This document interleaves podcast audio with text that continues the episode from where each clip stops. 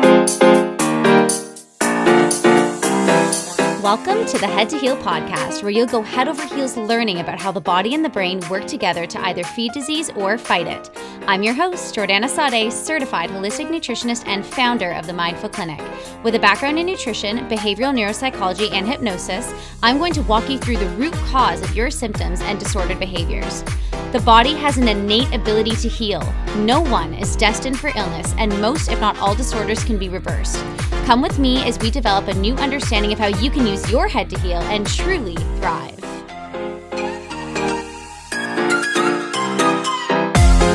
Okay, guys, thanks so much for coming. Um, if people kind of trickle in, I will just pause and admit them. But um, thank you guys so much for coming. I have tons of questions that have already been asked, and then I'll just kind of go through the chat. I'm just going to give you guys a brief um, explanation of who I am and what I do.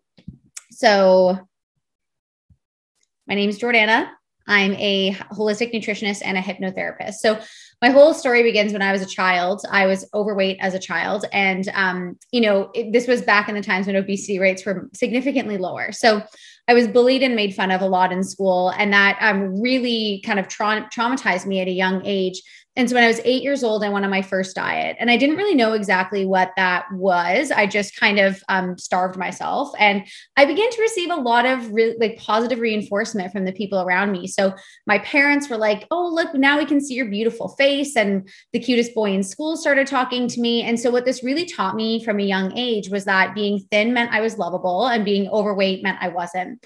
And so this kind of like catapulted into years and years of disordered eating. So when I was in high school, I actually started using substances as a means to stay thin. So I got addicted to all types of substances. And then when I moved to university in Montreal, Concordia, um, I developed a really uh, severe cocaine addiction. And my parents were like, we're not going to pay for this for you to party anymore. It's time to come home. And so we can figure this out. So when I got home, I, I, didn't really have access to cocaine as as readily available, but it just kind of switched from one addiction to the next. Like it just went from okay cocaine to alcohol, um, and then at that point, I had met my husband and I got pregnant, which kind of saved my life. So I'm so grateful for it. Uh, but when I had my son, I had to be abstinent from all of my substances, and it was a, it was in those moments of sobriety that I got to look back on my life and think like, what the fuck just happened here? Like, um, and only thing that I had access to was food. So this was really when like my food tendencies and my food addiction started to um, proliferate. And I gained like almost 100 pounds in my pregnancy. And my doctor was like, this is really unhealthy. We've got to get the baby out.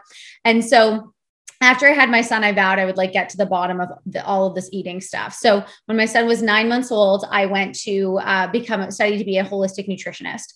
And I graduated as valedictorian with first class honors. And I was hired right out of school to work with the medical doctor, uh, medical doctor, Dr. Mohammed Ibrahim. There's actually a few people here from his clinic. So, hey guys, nice to see you. Um, but yeah, so anyways, I worked uh, with the doctor in this clinic and we saw like over 600 patients. And it was a really beautiful opportunity for me. It was a really great opportunity for me to, you know, co author a few of his books. And, um, but I really just saw the same type of person in the clinic. So I think that at the end of the day, we all know what's healthy for us. It's actually choosing that healthy choice that becomes quite difficult. So, for example, we all know an apple is healthier than a chocolate bar, but we still choose the chocolate bar anyways. So I became really obsessed with understanding the motivation behind people's behaviors as it relates to like food and, and why we choose to self sabotage and what that brain behavior activity is. Because I don't believe that anybody wakes up and they're like, hey, I want to be fat. Like it's just not really a choice. And it wasn't a choice for me either. And throughout my entire career, I've now um, gone back to school to do a master's and PhD in behavioral neuropsychology. And my whole practice now is in this brain behavior activity. Um, so it's really just understanding um, our human behavior and the neuropsychology behind like what parts of our brain stimulates that behavior and then how we make behavior change permanent okay so that's a little bit about me. I'm also really um, fascinated in mental health and nutrition. So a lot of my practice is using food as a mechanism to help rebalance some of the neurotransmitters in the brain um, to help us overcome things like depression, anxiety, even things like schizophrenia, et cetera. Okay, I'm going to tell you a little bit about my weight story. So I already kind of talked about this, but ultimately like i struggled with a lot of disordered eating in the past and um, i really just lost and gained the same 100 pounds like i've been almost 300 pounds and i've been under 100 pounds which i guess is actually almost 200 pounds that I've gone up and down from. But, um, anyways, it's been like a really, really long road. And one of the parts I want to emphasize right now is that even after I became a nutritionist and I knew exactly what was healthy for me and what wasn't, I still um, ended up gaining about another 70 pounds back. And the weight was very stubborn. So I was really frustrated with myself because I had all the answers and I didn't understand why, even though I was exercising every day, even though I was eating healthy or what I thought was healthy, um, I was still not able to lose weight.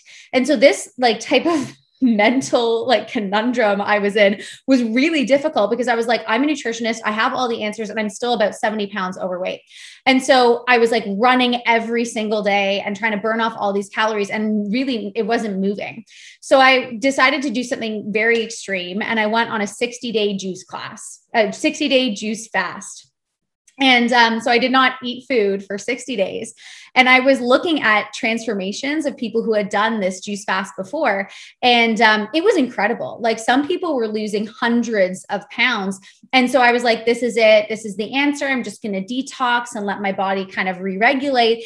And so I did this 60 day juice fast. And after the 60 days, I lost a total of seven pounds. And so, and I regained that seven pounds within the first week of eating food again. So, this was really like a telltale sign of me knowing that there is just, it's more than calories in and calories out. There's so much more that goes on in the body that relates to weight gain and especially stubborn weight in, in particular that um, affects the way that our body holds on to and lets go of weight. So, this was like my opportunity to dig a lot deeper and learn more about rebalancing the body from like a functional medicine perspective. And eventually I figured it out, obviously, and I lost all the weight I wanted to. I eat all the foods I like. Um, I do not emotionally eat anymore. So that's a, an aspect of it. But a lot of it came down to not just like the emotional eating component and food psychology, which is like my passion, uh, but also rebalancing hormones, understanding pathogens in the body, boosting metabolism, knowing how stress works in the body. And so all of these things kind of combined is what allowed me to optimize my body and get and reach all the goals I wanted to. So um, again, like when we talk about food psychology and healing our relationship with food, I think people often think they won't be able to have the body that they want. And that's just not true. Like here I have abs and I'm still eating things that I really love. I'm like, I do not want to live in a world where there's no cake. So, um, yeah, this is just a little bit about my story. And I wanted to just, oh, I'll just say a testimonial too. So I worked with, at this point, uh, 250 people in this specific program in my private coaching program and i've only ever had two people not be successful. So i'm like very confident with my success rate. I have a 99% success rate and those two people that weren't successful were not successful for very specific reasons. So um, I, this program is like pretty bulletproof because it is so personalized. And so um, this client just says you know i want to thank you so much for such a life changing experience. I've tried everything to get my eating under control and up until this program nothing has worked. So this client um, has been binge free so this was a binge eating client uh, for 12 weeks lost 18 pounds and just so grateful for the confidence and i think that confidence is kind of a missing component too that we we need to talk about in order to reach our weight loss goals and then another testimonial. So this client uh, was with me for um, five months, and after the five month point, she's lost forty five pounds, and she's she's just great. She's so happy. Okay, I'm going to open the floor to you guys. I'm going to stop this presentation. Um, you guys can ask any questions that you like. I'm going to actually, before we start, I'm going to ask answer the questions for the people that asked ahead of time, and then I'll jump into yours. Okay, so here are, we'll start with Jessica. I see that you're on this call. So I was going to start with the one that you sent in an email, but Jessica says, it might be a silly question, but I'm curious. Um, since learning about insulin and spiking with eating before bed, is it okay to drink caffeine free nighttime tea before bed? If so, doesn't matter the time that you consume it before sleeping.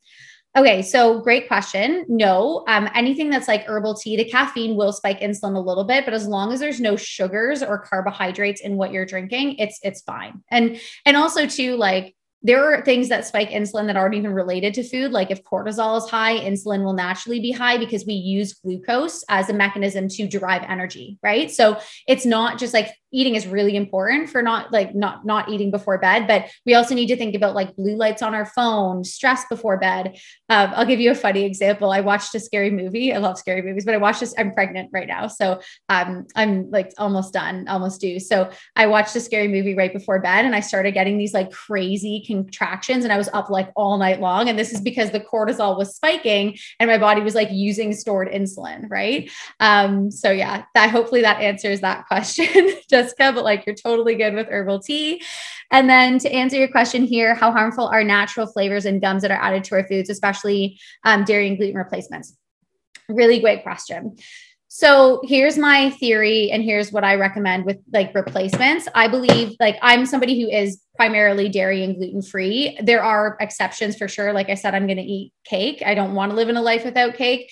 And so, and with dairy, I just don't have it in my house. But if I go to my mom, my mom's Italian, like I'm going to eat a plate of pasta with Parmesan cheese on it. And that's just that but I just don't have it on a daily basis. So if you are using these substitutes, all the time, yes, it's definitely harmful because we are just designed to eat whole foods. Like the foods that come out of the ground are designed for our bodies, like specifically for us, right? And so any of these chemicals are going to be harmful from a weight loss perspective because we're adding extra toxins in the body and toxins get stored inside of adipose tissue. So unless you're like detoxing every single day, like I'm talking infrared sauna, um, sweating, uh, cold therapy, whatever it is, we are storing a lot of these toxins inside of our fat tissue, which can make um, weight really, really stubborn. Was that helpful, Jess? You guys can turn off your mics and like chat. Yes, very helpful. Thank you, Jordana. Okay, awesome. Jordana, I'm just uh, want to jump in here about the cold therapy. Is that that's what I'm trying to do? Is that good for getting rid of toxins then? Yeah, in like in a, a roundabout way. Um, so the cold therapy is going to be really beneficial for actually training your body to utilize fat. So when we talk about like fat loss, it's not just a simple process as like, okay, we have the fat cell and we just like burn it. Like it's actually a really complex process and there are two steps to it. So one, we have to like release the fatty acid from the glycerol backbone, and then we have to utilize it. So there's two. Um, I'm just going to mute you for a second, Joanne, but um, so there are two components to this, right? There's breaking apart the fatty acids from the glycerol backbone and then actually utilizing it. So what the cold therapy helps to do is it helps to break apart and then it's that shivering process that tells the nerves in our body to utilize the fat cell. Because on every single adipose tissue, on every single fat cell, we have a nerve that attaches to it. So it is going to help with detox in a sense where it's going to force the body to use fat cells where a lot of toxins are stored, but it's also just beneficial for weight loss overall. And you can unmute now. Was that helpful, Joanne? Yes, that's great. Thanks, Jordana. Okay, awesome. Next. Hey, Jordana, it's Bassam. Hey, how's it going? Not bad. How are you? I'm good. Uh, so I have a question. I think I've asked you this before, but I just had a little bit of uh, trouble understanding it. So I, um, technically on paper, I'm pre-diabetic, and you know I'm trying to reverse that. And I dieted, uh, like you said, yo-yo diet, lost completely 40 pounds, and in like two months, two months. But I was I'm not happy because it was like eat this, this, this, and then once I stopped, went right back up mm-hmm. uh, in weight. So for me, one thing that I've noticed as I monitor my sugars is that like some days, let's say I'll have, you know what, I'm having about the, I'm just gonna have a snack or something late at night. I wake up with great sugars, but days where I I'm practicing intermittent fasting, I'll wake up and it's higher than a 5.6. And in my head, I'm like, is my body just still adjusting because I'm not giving it that food? Like, is it taking the time to repair itself until those levels go back to normal? Mind you, I've only been doing that for a week and a half, that intermittent fasting.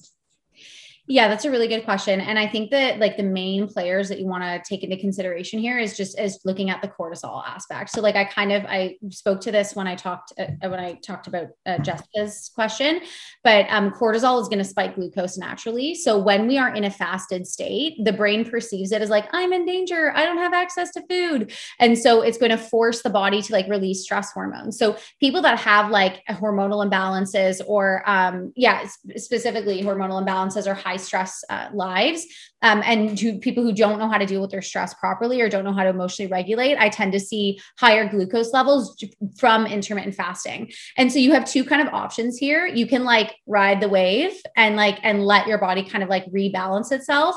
Um or, and in conjunction with that i would work on the stress stuff. So i would like do you know lifestyle stuff like meditation. You can even take like an adaptogen like um uh, like ashwagandha or reishi or something that would just help to like bring that cortisol level back into check um, or you can like stop intermittent fasting and um, eat a healthy whole food diet where we're not like there's not this like all or none type of behavior right it's not like i'm eating in only these four hours so i better get everything in and then for the rest of the day we fast i think yeah that makes sense i think my fasting is like i just i don't eat after 7 30 and I just don't eat in the morning because I'm not hungry. So it's kind of falls into that spectrum, I guess. But yeah. Okay, I'll I'll try that. I'll try that out. Yeah. So then if you're if that's your fasting period, then that that's like a normal fasting period. So I think what's happening here is your body's just not used to using uh, fat as energy right now. And so it's going into like high cortisol panic mode. And so then you just really need to work on your stress. So do you take magnesium? I take magnesium glycinate and then all the normal vitamins in addition to uh, berberine is what I take now. blood sugar. Yeah, that's good. I would um, take like some form of adaptogen just to work on the stress levels. But again, like this isn't an overnight process. Hormones take like three to six months to rebalance, which is why my private coaching program is six months, right? Like it's not like, you know, you just you do it for a week and then we're good. Like it just takes time. So just be patient. Okay, awesome. Thank you so much. No problem. Who has another question?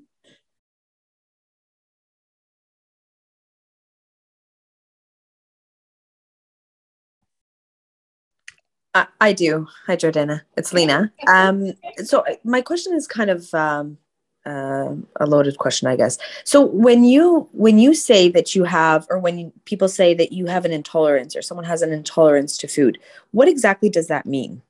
Yeah. So we have um, in our immune system, we have four different type of systems that come into play here for immune reactions. We have IgG, IgA, IgM, and IgE. And so if you were like had anaphylactic shock, you would have an IgE response. Okay. So that's like um you know, you're going to the hospital. That's the typical peanut allergy. Um, and then if you have an IgG response, which is like where our sensitivities come in, uh, that's causing just like low level inflammation in your body all the time.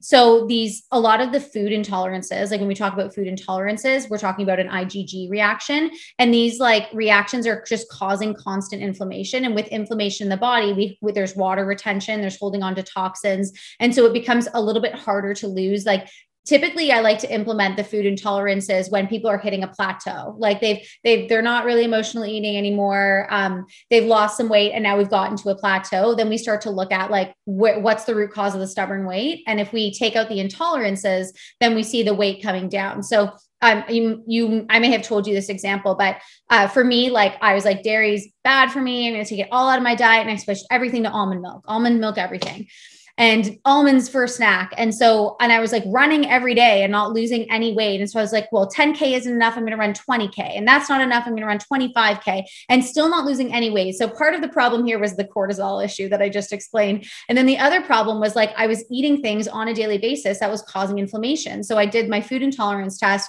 I found almonds was like literally my top intolerance. I took it out of the diet and within a week I dropped like 10 pounds. And but I didn't do anything different. It was just the intolerances, right? So that's why like I include the food intolerance test in my 6-month program always because I just think it's so beneficial for clients and um, one of my clients in particular had a very similar example. Like she exercise she her weight was really stubborn and then once we just took the intolerances out like weight loss was really really simple because the body's not like because if you think about it, like the body's last last um priority is to lose weight. Like the body's just trying to keep you alive, man. Right. So, like, so weight loss comes like very, like, it, it's just not something it thinks about first. If we've got all these inflammation markers in the body, the body perceives that as like, here's a threat, it's a foreign invader. So the body's going to tackle that first. But then if there's like repeated exposure, then the body's never really addressing weight loss. So it's going to be working on the inflammation constantly. So it's just like one extra thing that we can empty out of the barrel to help the body like function properly. Is that helpful? Uh, yes, very. That that makes complete sense. Okay, awesome. Ooh, it's time for a food intolerance test. Yes, I agree. Does anybody else have any questions?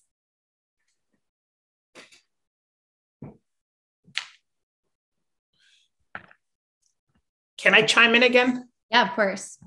Um, so there's this one thing that you and I spoke about a few years ago. I was at TELUS and you told me one thing and I never forgot it. And you fully said it's um, emotional versus mental hunger.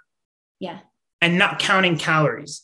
Yeah. But that I think my struggle is that like I don't understand that if I don't count calories, how am I going to lose the weight?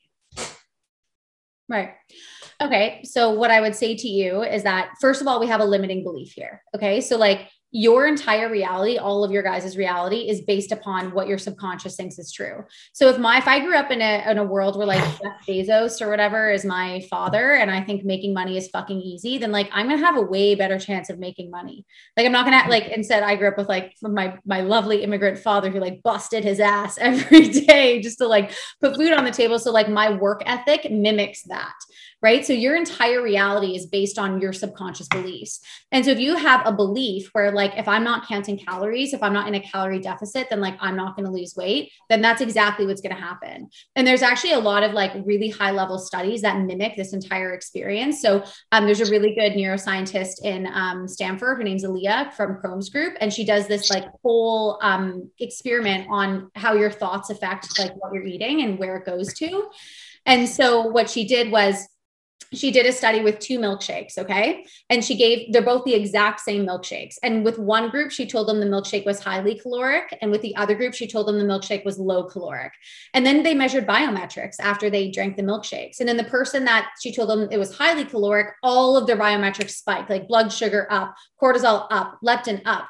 In the group where she told them you know this is a low caloric drink their blood sugar rose at a rate that would be consistent with somebody drinking something who was that was low caloric like a fruit and so, what does this tell us about what we're eating? It tells us that our thoughts about what we're eating is more important than the food we're eating itself. So, if you're eating a donut and you're like, fuck, this is going straight to my thighs, like, yeah, it is. You literally just told your body what to do with it right? And so we have to understand that like our entire experience is the brain, the spinal cord, and all the peripheral nerves that extend out from the spinal cord. And those nerves attach to things like our fat cells. So if we're eating a donut and we're telling our body this is going to make me fat, those nerves are activating the adipose tissue to gain weight. Like you literally just tell yourself what to do. Now here we can't escape reality, okay? Like we can't like eat something poisonous and be like it's not or like eat mcdonald's every day and be like it's a salad. Like the we're, we're too smart for that. So it has to be completely blind. But the reason why i'm telling you this is because like the first like the first problem that you have here is that you have limiting beliefs around food that just aren't true. And the only way that you can like overcome the trueness of that is by like experimenting yourself. Like i can tell you all day long like yesterday i bought like seven pastries. I had a little bit of all of them. I don't like that's my thing. I take bites. But um but like I didn't gain a single pound. Whereas like years ago, I would have had one of those bites and been like, fuck this, I'm going to gain so much weight from this. And I would have been like, okay, like I'm starting tomorrow. I'm not going to have any more. And then that, that whole image of like starting tomorrow, I'm not going to emotionally eat. It's like the threat of scarcity that's going to cause you to overindulge. The other concept I want to bring up here in this specific uh, topic is like a baby is never going to come to this earth and cry for food if it's not hungry, period like a baby just straight up will not cry unless it's for like for hunger, unless for food unless it's not hungry. So we're actually born into this world being very intuitive, right? And so our body actually intuitively knows what it needs. The problem is we're not feeding our stomach anymore. We're feeding our mental capacity for happiness. So we have like false hunger and true hunger and it would actually take new study just got released it would take 90 days for someone in this day and age to not need food, like to die from being starved. 90 days. That's ridiculous. It used to be like 30. We doubled, tripled it. That's because we have so much excess on our body that our bodies can work through. So, on a day to day basis, if you're like, I'm not sure if it's hungry or craving, I can tell you right now, it's not hunger like you have enough okay? I'm not saying we all need to starve ourselves but I, I really just want to put this into perspective because most of the time when we get that urge to eat it's not the stomach being like i need food. It's the brain being like i feel dysregulated. I want to self-soothe. I want relief. I want to escape the situation. I'm unhappy. And how do we respond to that? We respond to it by reinforcing it with food.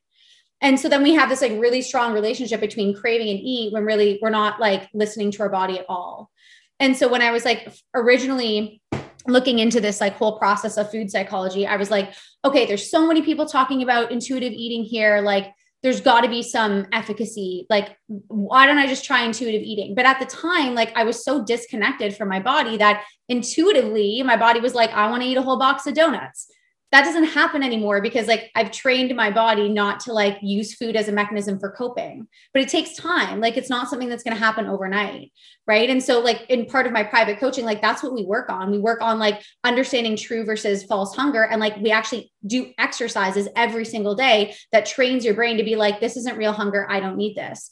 And the more that we can disassociate and not reinforce those cravings with eating food, then the easier it becomes. It's not like you know like it's it's it's the same thing as if you were to you know start writing with your non-dominant hand. Like it's going to feel clunky at first. It's going to be like hard to do but then over time you practice over and over again it becomes easy.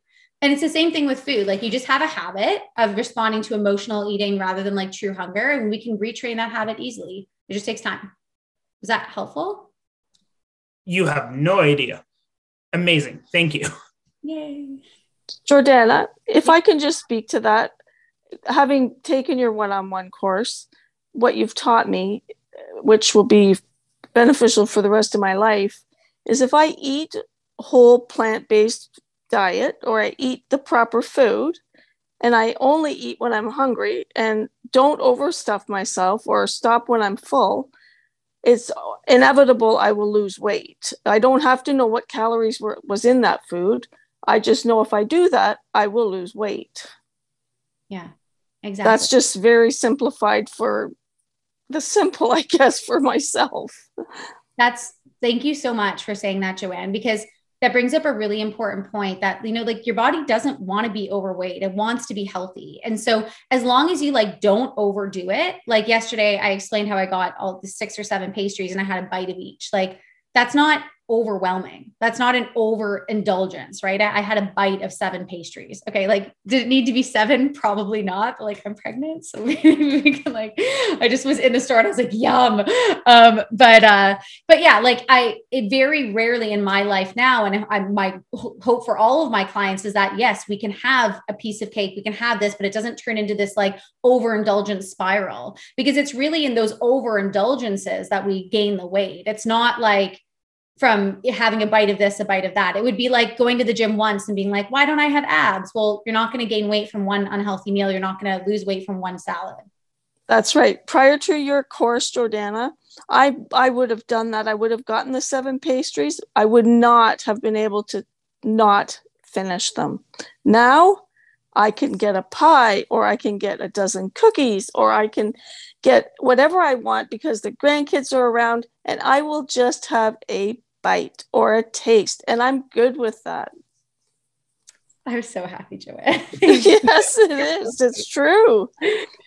Thank you. But yeah. Yeah. So that's like, that's kind of where the magic is, right? Like when it comes to counting calories. And like, I get it. Like, I have a lot of friends who are fitness coaches and sports nutrition. I did sports nutrition for a long time. And like, for certain people counting calories are is important like if you're an athlete and you don't have any emotional eating problems and you want to like gain 30 pounds of muscle like we need to know what's going in right? But if our goal is to like let our body let go of all the shit it doesn't need we need to become more intuitive with like what does it actually need right now um, and not overindulging. Next question. Guys don't be shy. Turn off your mics. You can put them in the chat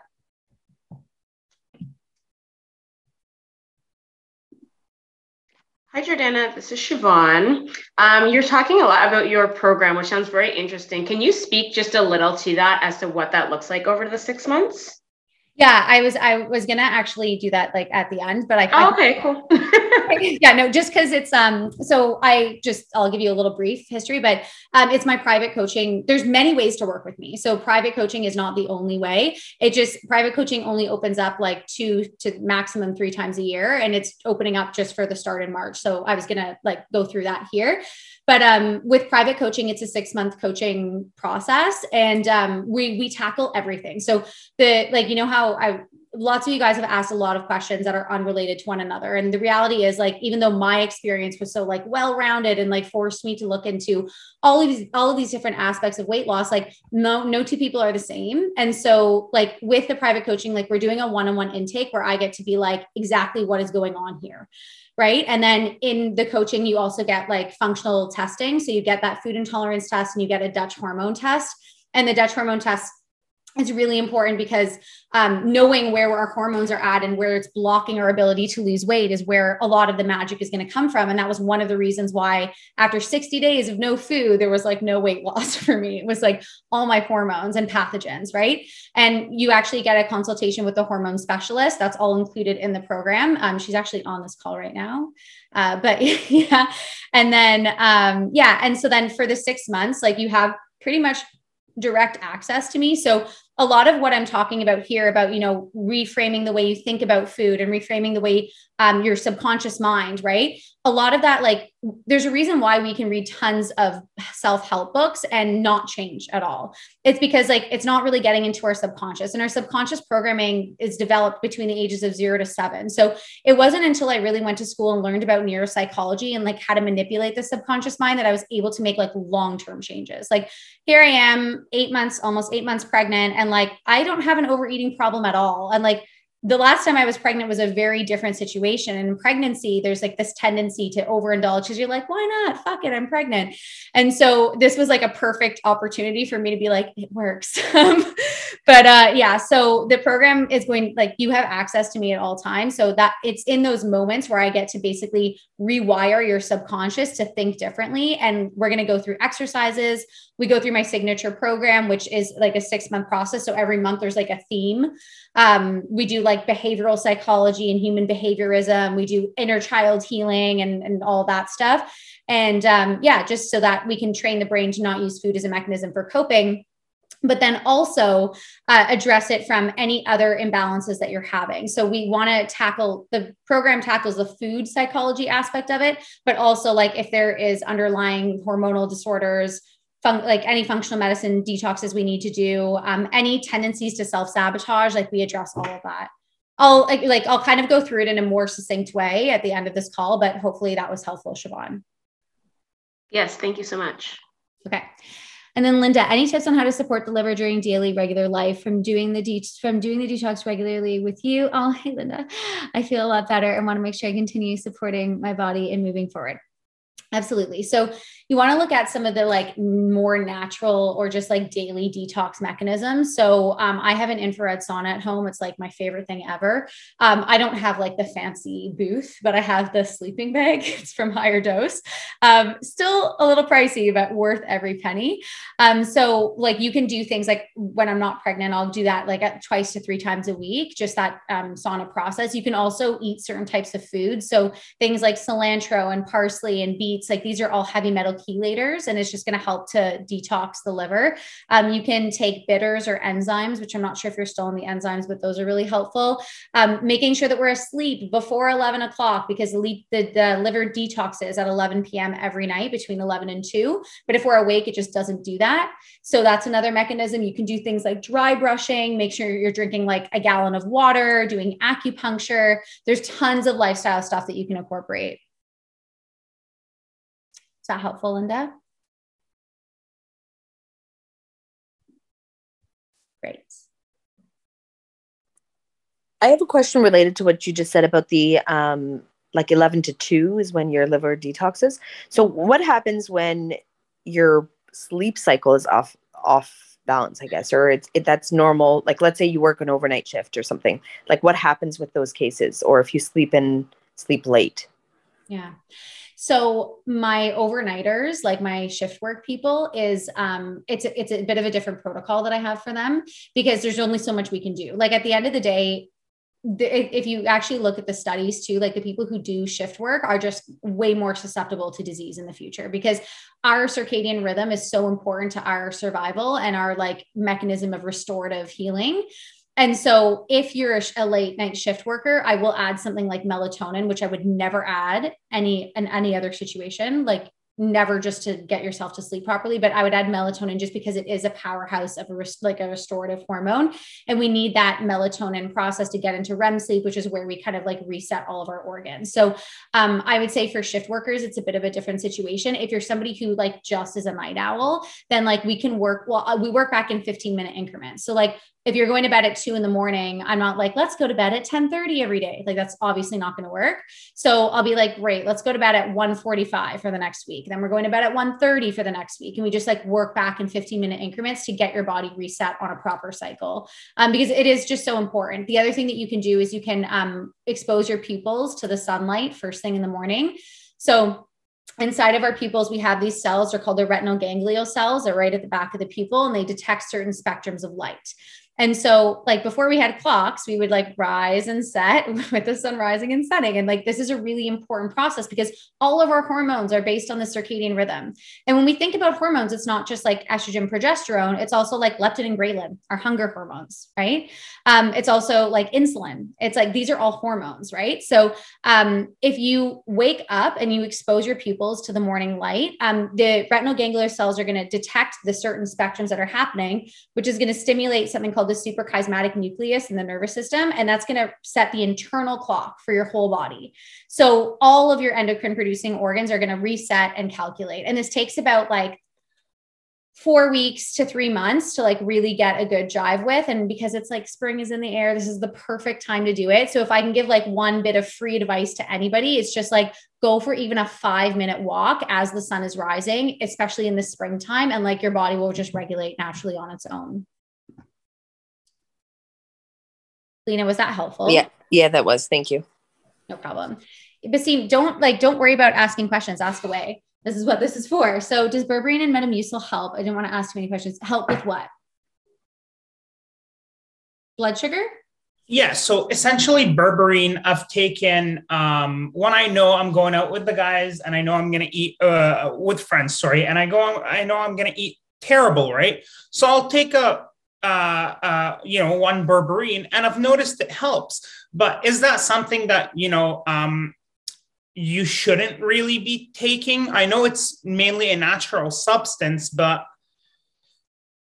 you know, you just read stuff about it on the internet, and it's really hard for me to like understand some of the, I guess, complex, the more complex explanations. Yeah, berberine is really helpful. It just it depends on like the source that you're taking it and then like what your schedule is and like your personal blood sugar stuff. So like this is where like a personalized protocol would be ben- would be most beneficial if you want to know like the specifics. However, um it's not harmful. Like I think like I think I know your situation pretty well and I can pretty much like I, I have a hard time doing this ethically but like safely be like it's okay for you.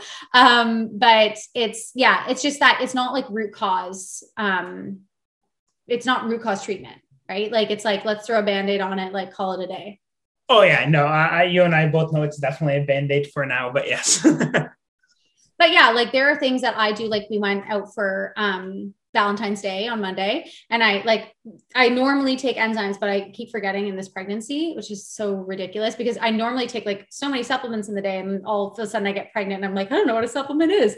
Um, but, uh, yeah so but on those big meals like i will take the enzymes and i took them at the restaurant right? And so i think like there's tons of things that we can do to like combat if we know we're going to have a big meal. I do that at christmas time as well like just like and my birthday when i know i'm going to be having these big meals that like my body won't be super used to i'll definitely like counteract it. Even with like um, when we went away, we didn't have our enzymes, but they had apple cider vinegar. So I'll have like a tablespoon of apple cider vinegar in water before the meal. Then it'll just help the body to like put the food, like break it down and put the food away where it needs to go and then get rid of the rest. Okay, awesome. Thank you so much. No problem. Hey, Jordana, Siobhan again. Sorry, you'd mentioned um, melatonin and that you wouldn't normally recommend melatonin for like a regular circadian um, sequence. Why is that? Curious. Really good question. So first of all, melatonin like disrupts our stages of sleep. So we have four stages of sleep, um, and one really important stage that is like not paid attention to enough is slow wave sleep. And in slow wave sleep, we have um, that's really where we produce growth hormone. So growth hormone is it sounds like growing, but growth hormone is where we regulate fat loss and muscle gain. But for people like children, like people who are still growing, it's also where we grow things like our bones right? And so when growth hormone doesn't come out, we don't lose any weight at all. So you can like starve yourself all day long, but like if you eat before bed, high insulin will prevent growth hormone from coming out. And if we skip that slow wave sleep, slow wave sleep process, so melatonin skips slow wave sleep and it puts you right into a REM sleep. So we're not like taking advantage of like a really optimal part of sleep. And slow wave sleep is not just important for weight loss, it's also important for like learning. Um, so people who have been taking melatonin for too long have like memory issues. Um, and it's really, really detrimental for kids. I've had a lot of um, I, I work like primary, like I don't work with anybody under 18 for sure, but I, I, I would say that the majority of my client base are like um between the ages of you know 28 and like 60 really um and, and, i have some ones on either side for sure but uh but yeah so in that age group a lot of them have children and i have a lot of clients where they were using melatonin with their children to help them sleep and i'm like that's just stunting their growth like completely so i would never recommend melatonin um, to anybody unless you do shift work and unless you're traveling. So melatonin is one of those things that can help with something like jet lag. And the reason why we get jet lag is because we travel and we go to somebody else's time zone where the circadian rhythm is different. And you can see how much that affects our hormones, right? Like we feel physically ill. And so melatonin will just help us to get back on their circadian rhythm, but you only take it one day and then you stop. Okay. What would you, um, great. I totally understand everything you just said. So super like on a personal level, but someone I know who has two small children and uses melatonin every night to help them go to sleep. How would you like? I know you said that, and I was like, oh, like is is there something I could read or like? I mean, you can I can always like message you after or something like that, just to kind of like, yeah. you know, share yes. information. if you yeah to share information absolutely. If you want to message me like i'll forget so please message yes, me okay. um, afterwards and i can send you like a bunch of studies on it. Okay. um, and this is not new information like we've known this for a while which is why it's really sad. But as far as like a recommendation um, depending on how old the children are like i would want to look into root cause like why are they staying up all night right? So so and it, even like food intolerances because it can impact the way we sleep because the inflammation isn't just happening in our gut and in our like body it's happening in our brain too so, for example, like my brother is schizophrenic, and um, he like well, I've done everything with him naturally. He just doesn't take his medication. But when we take dairy out of the diet, he has like no episodes. Like so, for on days where like he's more triggered, which is like often when the family's really together, like around Christmas and birthday parties, like we just make sure we don't give him any dairy. Um, and he's fine. And so this, I'm just, um, I'm telling you guys this so I can paint a picture of how these food intolerances can affect the nervous system too. And um, especially when it comes to like the glutamate pathways and like glutamate in the brain. So I find that children that have a hard time sleeping have an overactive glutamate pathway. And so then we'd want to look at which foods are causing this glutamate or this like excitatory um, excitatory behavior happening or excitatory response. And so I would look at like the foods. I would look at like, is there magnesium deficiency? Like that's such a simple one. And magnesium is not in our food at all. So magnesium is one that like I would just add in anyways. And then I would look at like trauma. Like, uh, do they have a trauma response? Is there any type of trauma in their in their in their lives? Are they bullied at school? That kind of thing. Thank you. No problem. Anybody else got any questions for me? Jordana, speaking of magnesium, I believe you recommended that it be taken at bedtime. Is that correct? There's different types of magnesium for different things. So um, there's like magnesium citrate, glycinate, bisglycinate, um, malate, threonate. And depending, like if you are having trouble sleeping or if you have issues with constipation, I say before bed. But if you're somebody who struggles with like a lot of anxiety, then um, you can take it in the morning too. So with anxiety, I would take more of a threonate and not like a citrate. Um, but you would take it like magnesium threonate, you would take it like two capsules in the morning and then two capsules before bed.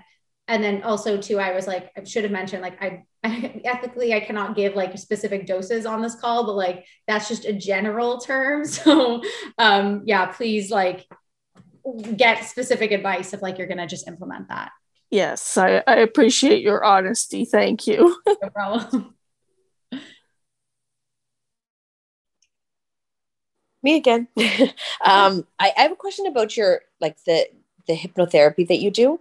Yeah. Um, like how does that work? Are we like would we be physically in your place, like, or would it be over the call, or like how does that work? No, I was actually taught. So hypnotherapy is a new modality that I added. It'll be about like now almost two years ago. And this I learned during COVID. We learned virtually, and that's how I practice it. Like you definitely don't need to be in person for hypnotherapy, especially hypnotherapy for behavior change. Like there's so many different stages of hypnosis that we can be in. And hypnosis was like originally designed so that people could go through surgeries without feeling pain. So like we can get you to a state where you're like completely out of it.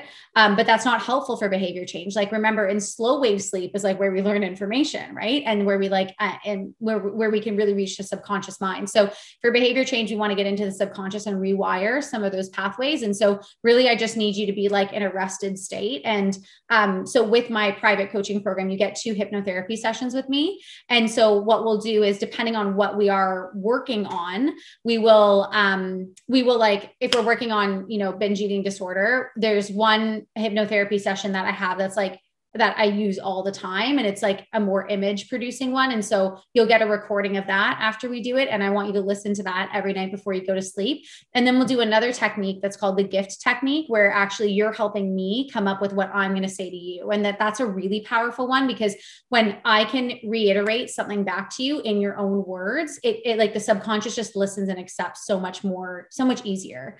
So I added the hypnotherapy in my, um, as in my modalities because like if unless I'm there literally holding your hand, changing the way that you think is not simple. Like it, it's an easy concept, but like if I were to tell you, like, spell out your name for me, you would naturally pick up the pen with your dominant hand and you would write your name, right? And so the brain is the exact same way. Like we don't even think, the brain just like replays these cyclical patterns over and over again, these habits we've created. So we want to change those habits. It's not as simple as like, let's read a book on it and call it a day or like i'm going to do a one hour session with you. It's like i have to constantly be there being like mm, think this way rewire rewire. It's like writing with your non-dominant hand. So hypnotherapy kind of like bypasses some of the effort that's needed in that process and just gets into the subconscious a bit easier. Okay thank you. No problem.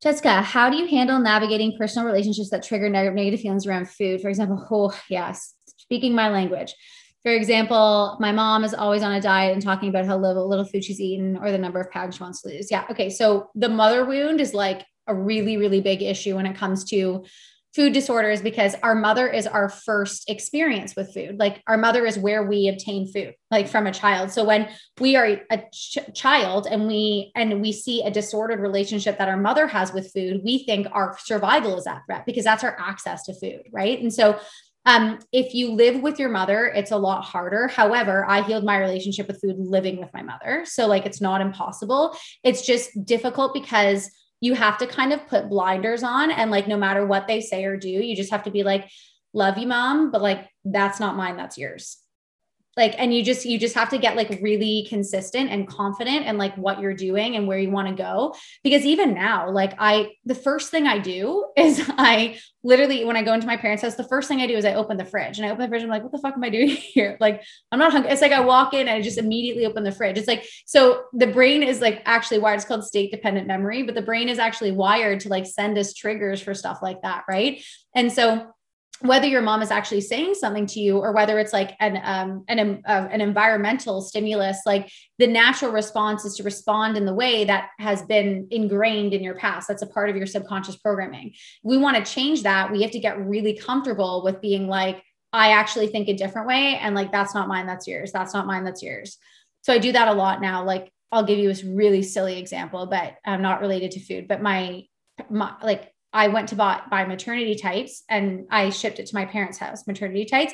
And they're like 50 bucks. Like I'm not that much bigger than I was before. It's not that much more material. I don't know why they're that much more expensive. But, anyways, I shipped them to my parents' house. And my mom came over and she was like, Oh my God, another package. You're never going to own a house. And she, like, it's like this constant shame that they put on us. And she does that with food too. Oh my God, you're not eating enough. You're eating too much all the time. It's like this constant, um, and it's because of that shame that we learn about ourselves. When we feel shame about ourselves, we're naturally going to want to self soothe. And if your mechanism of self soothing is to use food, then like that's what's going to happen. So we need to like heal the, the parts of the nervous system that um, make you feel shame and guilt. And then also just like keep giving it back to you. Like the reality is you can't teach an old dog new tricks. Like my mom's never going to change. Your mom probably won't change and it's not your job. Right. And so like at the end of the day, you just got to be like, you did the best you could. Love you, but that's not mine. That's yours. That's helpful. That gives me hope. Good. Good. Thank you. No problem. Um, okay, we've seen left. Does anybody else have any questions?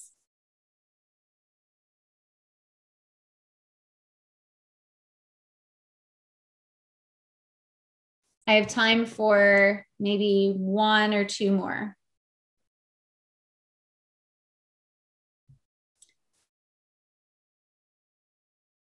Okay. Um, okay, so I'm just going to answer a question that I got on my um, social media. Um, is it true you're going to be releasing hypnotherapy app? Yes, that we are creating an app. So that's really exciting. And then what mistakes do you see people or clients constantly, perhaps unknowingly making? Um, I think it's just like not understanding true hunger versus real hunger and then like catastrophizing situations. So, you know, if you go, you overeat, like the reality is like everybody overeats, even people that don't have issues with food. And so when you go to an event and you overeat and you're like, fuck, now I've ruined my diet, I'm going to have to start again. It's that catastrophe that's going to drive more of that behavior.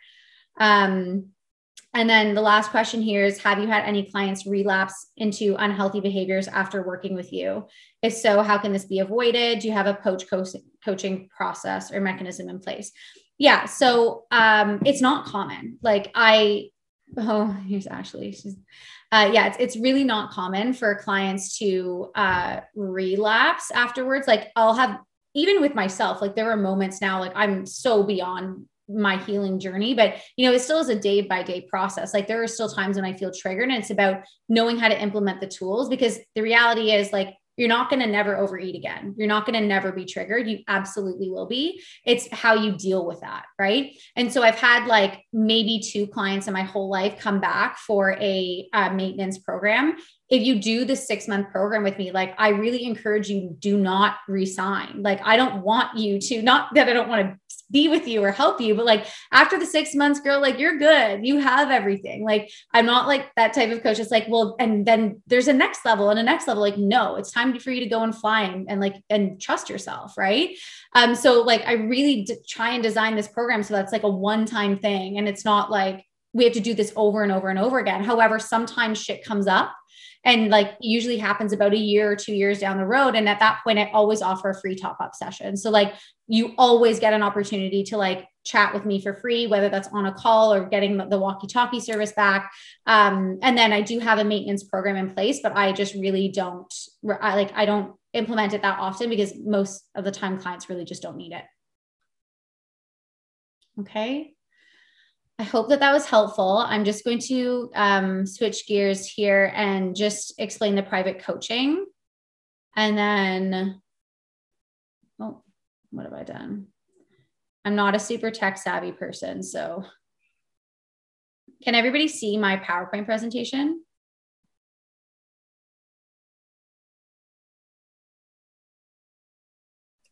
Yes? Yes. Perfect. Thank you. Okay, awesome. Okay, so first of all, if you gained the weight back, it didn't work. So whatever mechanism you used to lose the weight in the past, like I have a lot of clients say to me, you know, but like it worked if I, I did keto and it worked for a little bit, like sorry, if you gain the weight back, it did not work. Okay. And diets actually have a 98% fail rate. So we're gonna go that here. So like it's not you, it's the diet that's the problem.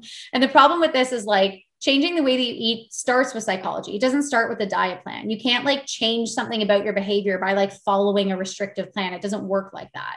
Right. And so um, the problem is we often start diets and we're like, oh, that like I failed the diet when really like it's the diet that failed you. And then when we feel like a failure, we're going to behave in ways that are consistent with failure mentality. So that's more self sabotage.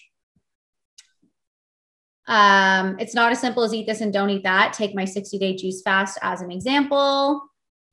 And then if you think the way you've always thought, you'll always get you've always got. So this this is just me encouraging you to like expand your thinking a little bit. Like like in the sense where okay, yes, we know donuts are not healthy for us, but like if we keep thinking like, "Oh fuck, this is to make me fat." Like it absolutely will be. We have to change the way that we think so we can change our reality. And then here's some more client success stories. So this client, I've lost 25 pounds and I'm starting to feel like myself again. Um, this is a client that came to me with di- uh, depression. So a lot of her weight gain came from her medication and like just like low motivation, um, feeling really like not high vibe, out of her element. And so we worked a lot on the mental health aspect, which like in turn helped with her weight. And then um, this client lost 26 pounds. She never thinks about food. Oh, yeah, this is a sweet client. Um, but yeah, this is another, another one of my binge eating clients, my emotional eating clients that had like food obsession and constantly thought about food. And even though she would like not eat all day, but then eat a bunch before bed and like, that's that's going to prevent the process of weight loss right and so we had to like literally rewire all of her habits to get her to lose that weight but she's doing really well as well um, 45 pounds in canting. This is, yeah, this is one of my fave clients. Not that I pick favorites, but um, we worked on her relationship with food. We also worked on the food intolerance test and rebalancing hormones. Um, after six loss, she lost 40, after six months, she lost 45 pounds and she only had 30 that she wanted to lose. So she's like exceeded that and more. Um, she's amazing. Okay, so this is my private coaching program. So I'm talking to you guys about this now because I launch this twice a year, three maximum. Because I'm having the baby, I'm only taking on a small handful of people. So I normally work with about 50 people at once. I will only be taking uh, 15, and two people have already claimed their spots. So um, I worked with over 600 clients. I see the same type of person. Nobody wakes up and they want to see they they want to be overweight. So I don't believe it's a choice. I don't believe like obesity being overweight is a choice at all. And I think if you're saying to yourself like I just need more willpower, I just need to be more disciplined, I think that's absolute bullshit because you are you do have lots of willpower. You are disciplined. You go to work every day. You do the shit you need to do. So why can you not apply that here? It's not as simple as that, right? And then um, what's included? Okay, so we have the intake assessment, that's one on one with me. You have the two functional medicine tests and the session with the hormone specialist. I love hormones. I think they're super, they're really cool, very complex. I know a lot about them, but like the reality is like I like to stay in my zone of genius. So I do this as like a bonus to you, but if you have any other questions outside of that, I can usually help with hormone stuff. Um, every single month, we have three sessions and sometimes four, just depending on the month. And so we're meeting like almost once a week. And then you get two hypnotherapy sessions with me that are again one on one. If you need to do a detox, so if I suspect like parasites, candida, whatever, we'll do a detox. Um, you get my mindful journal. So I wrote a book. It's a journal for behavior change. It's amazing. I love it. You just get that. Um, and then you also get in between support. So I have two ways that you can do this. One through like a Slack channel, which is like a private Slack channel. It's all the girl, the, the all the people in the program, and you guys can collaborate. But you can also direct message me. So like if you're struggling with cravings and you're like, oh, like I'm working right now, but like I just want to keep going up and eating food, like that would be an opportunity to reach out. So I can give you an exercise to reframe that brain. You can also do the walkie talkie service with me, which honestly has the highest efficacy rate. Like that's the thing where I'm like really actually getting into the subconscious and I'm like, you talk to me every day um, or as much as possible, like you, there's no way you won't succeed. And so the two people that did not succeed in my programs never talked to me. I never heard from them. That was the reason why they didn't succeed. Like I would meet them every other week and they'd be like, I binge ate all last week. And I'd be like, can't fucking help you now, man. like I just I can't help you, right? And so you need to reach out and talk to me so that I can like understand what's going on, understand the function of your behavior so I can rewire it. And then you get a hundred pages of PDF of my signature program and monthly masterminds. So that's the program basically. It's kind of my baby. I'm obsessed with it. Um, and then if you were going to apply, so we start in March and um, just check your email if you came if you were here today or not um, and you like confirmed you will get an email of a replay. Um, there'll be an application process. So like i love you all but i just don't work with everybody. I'm very like specific. You have to really want to change and like really be willing to listen to me. Because if you come in and you're like diets are the only way that I lose weight, like I again can't help you. Like you have to have an open mind. And so I'll know from reading your application if it's going to work or not with you. And I will not take on somebody who it won't work with, which might be why I have a high success rate. Um, but then you fill out the application and uh, then we're going to book a free consultation so I can get to know you one on one. But if you're just ready to go, you just sign up for the uh, program. And because you came today, I'm giving you guys a $100 off of the program um, if you apply within the next 48 hours. So I would have to receive your application in the next 48 hours, and then you get the $100 off coupon. I see somebody in the chat. Just one sec. Um, I'm here. Yes. What's the cost of the program? It's there's different um there's different tiers. So like it's I like if I I could tell you right now like my the highest cost that you would pay in the program is like 1800 a month. Um but then like the lowest cost is and I also offer payment plans, right? So like if you do an 8 month or 12 month payment plan then like we're talking like $500 a month. It just it really just depends on who like what tier of program you want to work with. Um, and then also too, if it's not private coaching, like I have an emotional eating course, which is like really low cost, and I do a lot of free workshops. So like, there's always a way to work with me. I work really hard to make sure like this information is accessible to everybody. Um, I will say though that the private coaching is where all of the magic happens. And yeah, again, like Sean, if you're interested, just fill out an application and we can we can go through all of that together. Okay, thanks so much. I hope you have a great day and I hope you learned a lot. If you have any questions, you can always um, hit me up on socials. If not, have a great day. Bye.